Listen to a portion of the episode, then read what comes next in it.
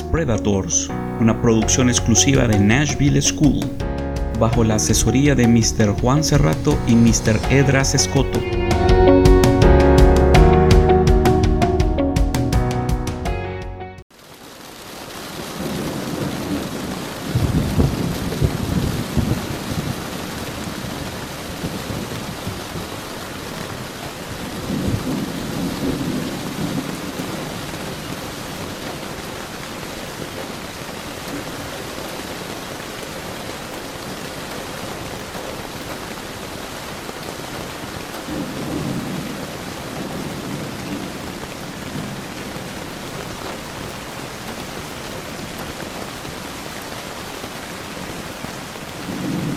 Hoy hablaremos del huracán Fifi, uno de los peores desastres naturales que han rozado a Honduras, dejando mucho sufrimiento. El huracán Fifi, posteriormente conocido como huracán Orleán, fue un ciclón tropical catastrófico que cobró la vida de un estimado de más de 8.210 personas en septiembre de 1974 siendo el tercer huracán más mortal de la cuenca del Atlántico, estando solo por debajo del huracán Mitch en 1998 y el gran huracán de San Calixto en 1780. El huracán Fifi también es el primer huracán que deja costos superiores a los mil millones de dólares, que no tocó tierra en los Estados Unidos originándose desde una fuerte onda tropical el 14 de septiembre. El sistema se mantuvo dirigiéndose hacia el oeste-noroeste por el este del Caribe. El 16 de septiembre, la depresión tropical se intensificó, volviéndose en la tormenta tropical Fifi, cerca de Jamaica. La tormenta rápidamente se intensificó en un huracán la tarde siguiente y obtuvo su pico de intensidad el 18 de septiembre como un fuerte huracán de categoría 2. Manteniendo la intensidad de huracán, Fifi roza la costa norte de Honduras antes de tocar tierra en Belice el día siguiente. La tormenta rápidamente se debilitó luego de tocar tierra volviéndose una depresión tropical el 20 de septiembre. Continuando hacia el oeste, el previamente huracán empezó a interactuar con otro sistema en el este del Pacífico. Temprano, el 22 de septiembre, Fifi volvió a obtener el estatus de tormenta tropical antes de regenerarse completamente en un nuevo ciclón tropical. La tormenta tropical Orleán recorrió una trayectoria curva hacia México, mientras se intensificaba rápidamente en un huracán de categoría 2 antes de tocar tierra. La tormenta se debilitó luego de tocar tierra y se disipó durante la tarde del 24 de septiembre sobre las montañas de México. A lo largo de su recorrido, Fifi golpeó nueve países, dejando de 8.210 víctimas y 1.8 millones de dólares en pérdidas. La mayor parte de las fatalidades y daños ocurrieron en Honduras, donde torrenciales lluvias por parte del huracán alcanzaron alrededor de 24 pulgadas causando repentinas inundaciones y deslaves generalizados en todo el país. En una sola ciudad, entre 2.000 a 5.000 personas murieron durante una noche después de que una extensa inundación tuviese lugar en la zona. Fifi llevó continuas lluvias a la zona por tres días, obstaculizando los intentos de socorro en el que fue a la vez el peor desastre en la historia de Honduras. En Guatemala, cerca de 200 personas murieron, siendo Fifi el peor huracán en golpear el país en cerca de 20 años, después del catastrófico daño causado por el huracán agencias de socorro alrededor del mundo hicieron vuelos con suministros de emergencia para asistir a cientos de miles de personas sin hogar. Países cercanos a Honduras como los Estados Unidos instalaron centros de donación comunitarios que pudieron enviar suministros a todo el país. En intentos de evitar esparcir enfermedades, posteriormente a la tormenta, el gobierno permitió la quema de cuerpos cuando fuesen recuperados. En un solo día fueron quemados 6.000 cuerpos, debido a la amplia cantidad de pérdidas y víctimas humanas. El nombre fue retirado de la lista de los nombres de huracanes en el Atlántico y no ha sido usado desde Historia meteorológica, trayectoria del huracán. Fifi se originó en una onda tropical que salió de la costa oeste de África el 8 de septiembre. Cuando la tormenta entró al Atlántico, la imagen satelital mostró que el sistema estaba bien definido. Mientras iba hacia el oeste, la onda tropical entró al Mar Caribe el 13 de septiembre. Pronto después de emerger en el Caribe, la actividad convectiva rápidamente aumentó. El siguiente día, un avión de reconocimiento de la Marina de Estados Unidos voló dentro del sistema y notó un pequeño nivel de circulación. No fue declarado depresión tropical por el Centro Nacional de Huracanes sino hasta el 15 de septiembre. Sin embargo, la base de datos de huracanes en el Atlántico ya había declarado el sistema como una depresión tropical durante la tarde del 14 de septiembre. El pronóstico inicial del Centro Nacional de Huracanes era que el sistema iría hacia el norte-oeste pasando por Cuba, pero la tormenta nunca giró al norte. La tormenta siguió organizándose mientras giraba hacia el oeste y más tarde, el 17 de septiembre, el sistema se intensificó a tormenta tropical con el nombre de Fifi al sur de Jamaica. Siguiendo moviéndose por el oeste, el sistema alcanzó la categoría de huracán 24 horas después de haber sido nombrado formando una pared del ojo. A la vez, el sistema fue asimétrico. Fuertes vientos que alcanzaban hasta los 155 km por hora al norte y con 85 km por hora al sur. La tormenta giró al suroeste y el 18 de septiembre Fifi alcanzó su pico de intensidad con vientos extendidos de hasta 175 km por hora y una presión barométrica de 971 milibares. Esto hizo que Fifi alcanzar la categoría 2 en la escala de huracanes de Saffir-Simpson, que fue tomada el año anterior. En esta época, el huracán había duplicado su tamaño con un diámetro que cubrió una área de 485 kilómetros.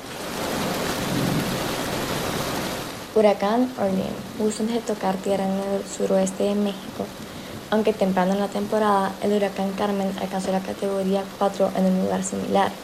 Fifi no pudo hacerlo debido a su proximidad a la tierra, la porción sur de la circulación fueron obstruidas por las montañas a 32 kilómetros de la costa. Fifi mantuvo su intensidad durante 24 horas hasta que comenzó a debilitarse rápidamente antes de tocar tierra cerca de Plasencia, Belice, con vientos de 165 kilómetros por hora. Después de moverse en tierra, Fifi se degradó a tormenta tropical y fue declarada depresión tropical cuando se movía hacia el suroeste de México el 20 de septiembre. Dos días después, el sistema emergió sobre las aguas de Acapulco, México. Se considera que es la tercera tormenta que cruza América Central y pasa al noroeste en la cuenca del Océano Pacífico. Cuando el sistema entró a aguas abiertas, Fifi se reintensificó a la categoría de tormenta tropical. Sin embargo, solo se mantuvo esa intensidad por 18 horas antes de ser renombrado como Orlean. Hubo un desacuerdo entre las agencias de pronóstico de ciclones tropicales en cuanto al papel que desempeñó Fifi en el desarrollo de Orlén. Después de la formación del sistema, Orlén comenzó a intensificarse durante la tarde del 23 de septiembre. La tormenta se intensificó a huracán mientras se dirigía al norte-este. Rápidamente, antes de tocar tierra, un pequeño ojo se formó en el centro del ciclón el resultado de que el Centro Nacional de Huracanes lo actualizó a categoría 2 con vientos máximos de 165 km por hora.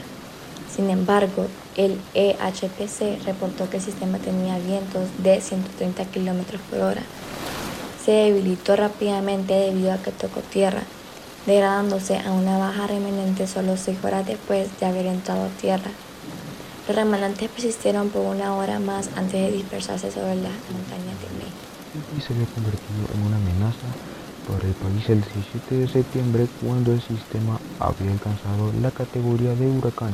En ese momento se había revisado el pronóstico de su anticipación hacia Honduras o Nicaragua el 18 o 19 de septiembre. En respuesta, las autoridades hondureñas iniciaron a miles de personas en evacuar las zonas costeras y de inundación. A pesar de haber hecho esta advertencia, pocos obedecieron estas órdenes. El Fifi antes de tocar la tierra en Belice. El primer día del embate del huracán, la región experimentó vientos muy, muy poderosos y lluvias torrenciales. Los primeros reportes del año por radio del gobierno de Honduras informó que Fifi ya había cobrado la vida de 14 personas, mientras otras 100 estaban desaparecidas en solo 24 horas. 182 pueblos y aldeas habían sido completamente destruidos según la Cruz Roja hondureña. Habían fallecido entre 800 a 1200 personas. Dos horas después de que Fifi tocó tierra en Honduras, buses que conducían sobre las montañas caían hacia los acantilados debido al suelo resbaladizo matando a numerosas personas. Las inundaciones repentinas destruyeron miles de hogares y numerosas ciudades aisladas. Se restringieron las olas hasta 10 pies de altura. Destruyeron muelles y llevó a tierra numerosos barcos. Las lluvias continuaron sintiéndose el 19 de septiembre con el resultado de que los deslizamientos de tierra causaron más de 2.000 personas muertas. Un largo de salud de tierra bloqueó el río Ulúa, evitando que el agua del río y que el agua acumulada de 20 pulgadas causada por el Fifi llegara al océano. El agua fue alcanzada por una represa natural el 20 de septiembre cuando un puente de concreto se cayó río arriba y se abrió paso a través del alud. El Choloma fue diezmada. Falleció una cifra estimada de 2.800 a 5.000 personas de 7.000. Esto representó el 20% y 25% de las muertes totales en la tormenta. Aunque esta vez la tormenta estaba situada sobre México, la circulación seguía produciendo tormentas eléctricas obstaculizando los refuerzos de rescate. Los refuerzos nocturnos fueron prevenidos por la densa niebla que cubría la mayoría de los valles y de las montañas. La ciudad de, La Ceiba, con una población de 53.000 habitantes, estaba completamente aislada de las áreas circundantes. Se temía que muchos hubiesen fallecido cuando los periódicos informaban cuerpos flotando en el río y numerosos de muertos aumentó por ciento cada día. En un punto, el número oficial de muertos se estimó en 10.000. Todavía hay incertidumbre en el número total de las muertes debido a Fifi en general. Sin embargo, la mayoría de las estimaciones oscilan entre 8.000 y 10.000 en general. Esto, clasificó a Fifi como el tercer huracán atlántico más letal registrado en, este momento, bajo el cuarto lugar después del huracán Mitch en 1998. Causó una destrucción similar en la misma región, dejando entre 11.000 y 18.000 muertos. En el país, Fifi dejó en daños un total de 1.8 billones en ese momento. Fifi fue considerado como uno de los peores eventos catastróficos ocurridos en la historia de Honduras. En ciertas regiones costeras, algunas estructuras de grandes alturas se mantuvieron en pie. Algunas ciudades fueron en un 80% destruidas.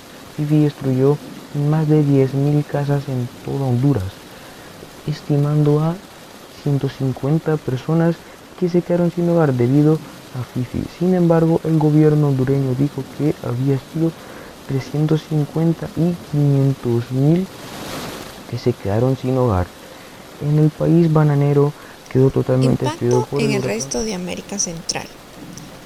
Las autoridades de Belice y Guatemala se apresuraron a completar las precauciones de emergencia del sistema cercano.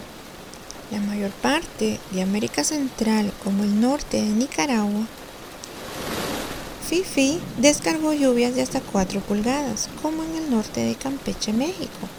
En Chinandega, Nicaragua, Las lluvias ascendieron 14.5 pulgadas durante un periodo de cuatro días consecutivos. Las lluvias torrenciales provocaron grandes inundaciones en el país debido a que docenas de ríos excedieron sus bancos. Cientos de personas quedaron sin hogar. Las comunidades de la Conquista, Dulce Nombre, San Gregorio y San Vicente fueron aisladas completamente por la inundación, después de que los caminos que conducen a ellos fueron completamente arrasados. En Chiquito, Izapa y Tamarindo, más de 10 casas fueron destruidas y 50 personas quedaron sin hogar debido a dicha tormenta. Después de que el río Coco se desbordó en Jinotega, 120 casas fueron destruidas, dejando a 113 familias sin hogar. Numerosas otras comunidades sufrieron daños similares en todo el país, especialmente cerca de la frontera con Honduras. Cientos de personas en la ciudad de Huihuilí se aferraron a copas de los árboles y techos a lo largo de todo. Aunque la tormenta tocó tierra en Belice, el país sufrió un daño considerablemente menor que en la vecina Honduras. Sin embargo, se registraron vientos de hasta 109 y 175 kilómetros por hora. La combinación de vientos y lluvias torrenciales dañó y destruyó cientos de hogares en Belice. Las olas a lo largo de la costa alcanzaron 12 pies, equivalentes a 3.7 metros por encima de lo normal.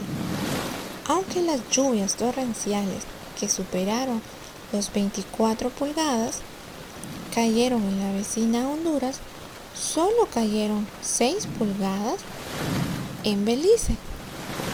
La tormenta azotó por completo la cosecha de plátanos de más de 800 mil dólares del país. A pesar de la gravedad del daño, no hubo informes de muertes en Belice. En Guatemala, la tormenta debilitada trajo lluvias extremas que causaron extensas inundaciones repentinas. Numerosos puentes, carreteras y hogares fueron arrasados y otros destruidos. Al menos 200 personas murieron, convirtiendo a Fifi en la tormenta más mortífera del país en casi 20 años. En El Salvador, las bandas exteriores de Fifi produjeron lluvias torrenciales que causaron la muerte de al menos 10 personas que se lograron contabilizar. México y Arizona. Mientras Fifi pasaba por Centroamérica, las franjas exteriores de la tormenta produjeron 4 pulgadas de lluvia al norte de Campeche. México sufrió poco o ningún daño por el huracán Fifi. Sin embargo, una vez se reintensificó como el huracán Orleán, la tormenta impactó en la costa del Pacífico de México como un huracán de categoría 2. No hubo informes de víctimas o daños mayores en Acapulco. Los informes indicaron que 11 pulgadas de lluvia cayeron dentro de un lapso de 6 horas y la humedad dejada por el ciclón provocó lluvias leves en partes de Arizona. Tras el paso del huracán Fifi, la asistencia humanitaria internacional hizo una priorización de proyectos para hacer frente a las posibilidades de reconstrucción del país por todos los daños causados por el huracán. Los sectores en los que se priorizaron fueron los sectores de vivienda y el sector social. La comunidad internacional bajo el desarrollo de proyectos determinó la priorización en los proyectos financiados de las siguientes fuentes de cooperación. proporcionar viviendas provisionales a unas 15.000 familias. Estos a través de los gobiernos y las naciones de la OEA y organismos privados, con los proyectos siendo organización y supervisión de la construcción de dichas viviendas. Otro de los proyectos se centró en la distribución de alimentos para los damnificados, estos a través de organizaciones privadas como UNICEF, donde se organizarían los servicios provisionales de distribución de alimentos.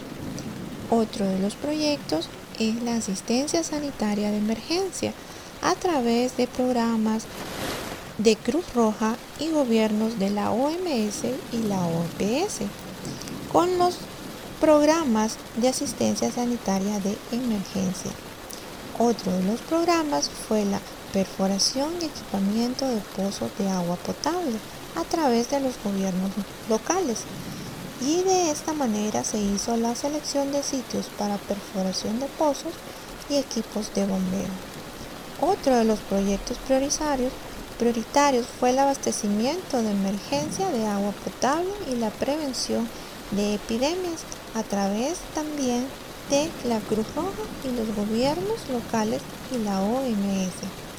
Se hizo la selección de los sitios de perforación de pozos, organización del servicio provisional de suministro y distribución de agua y la formulación de instrumentos para los programas de prevención de emergencia. Todo esto a través de las fuentes de cooperación de la ayuda internacional para Honduras.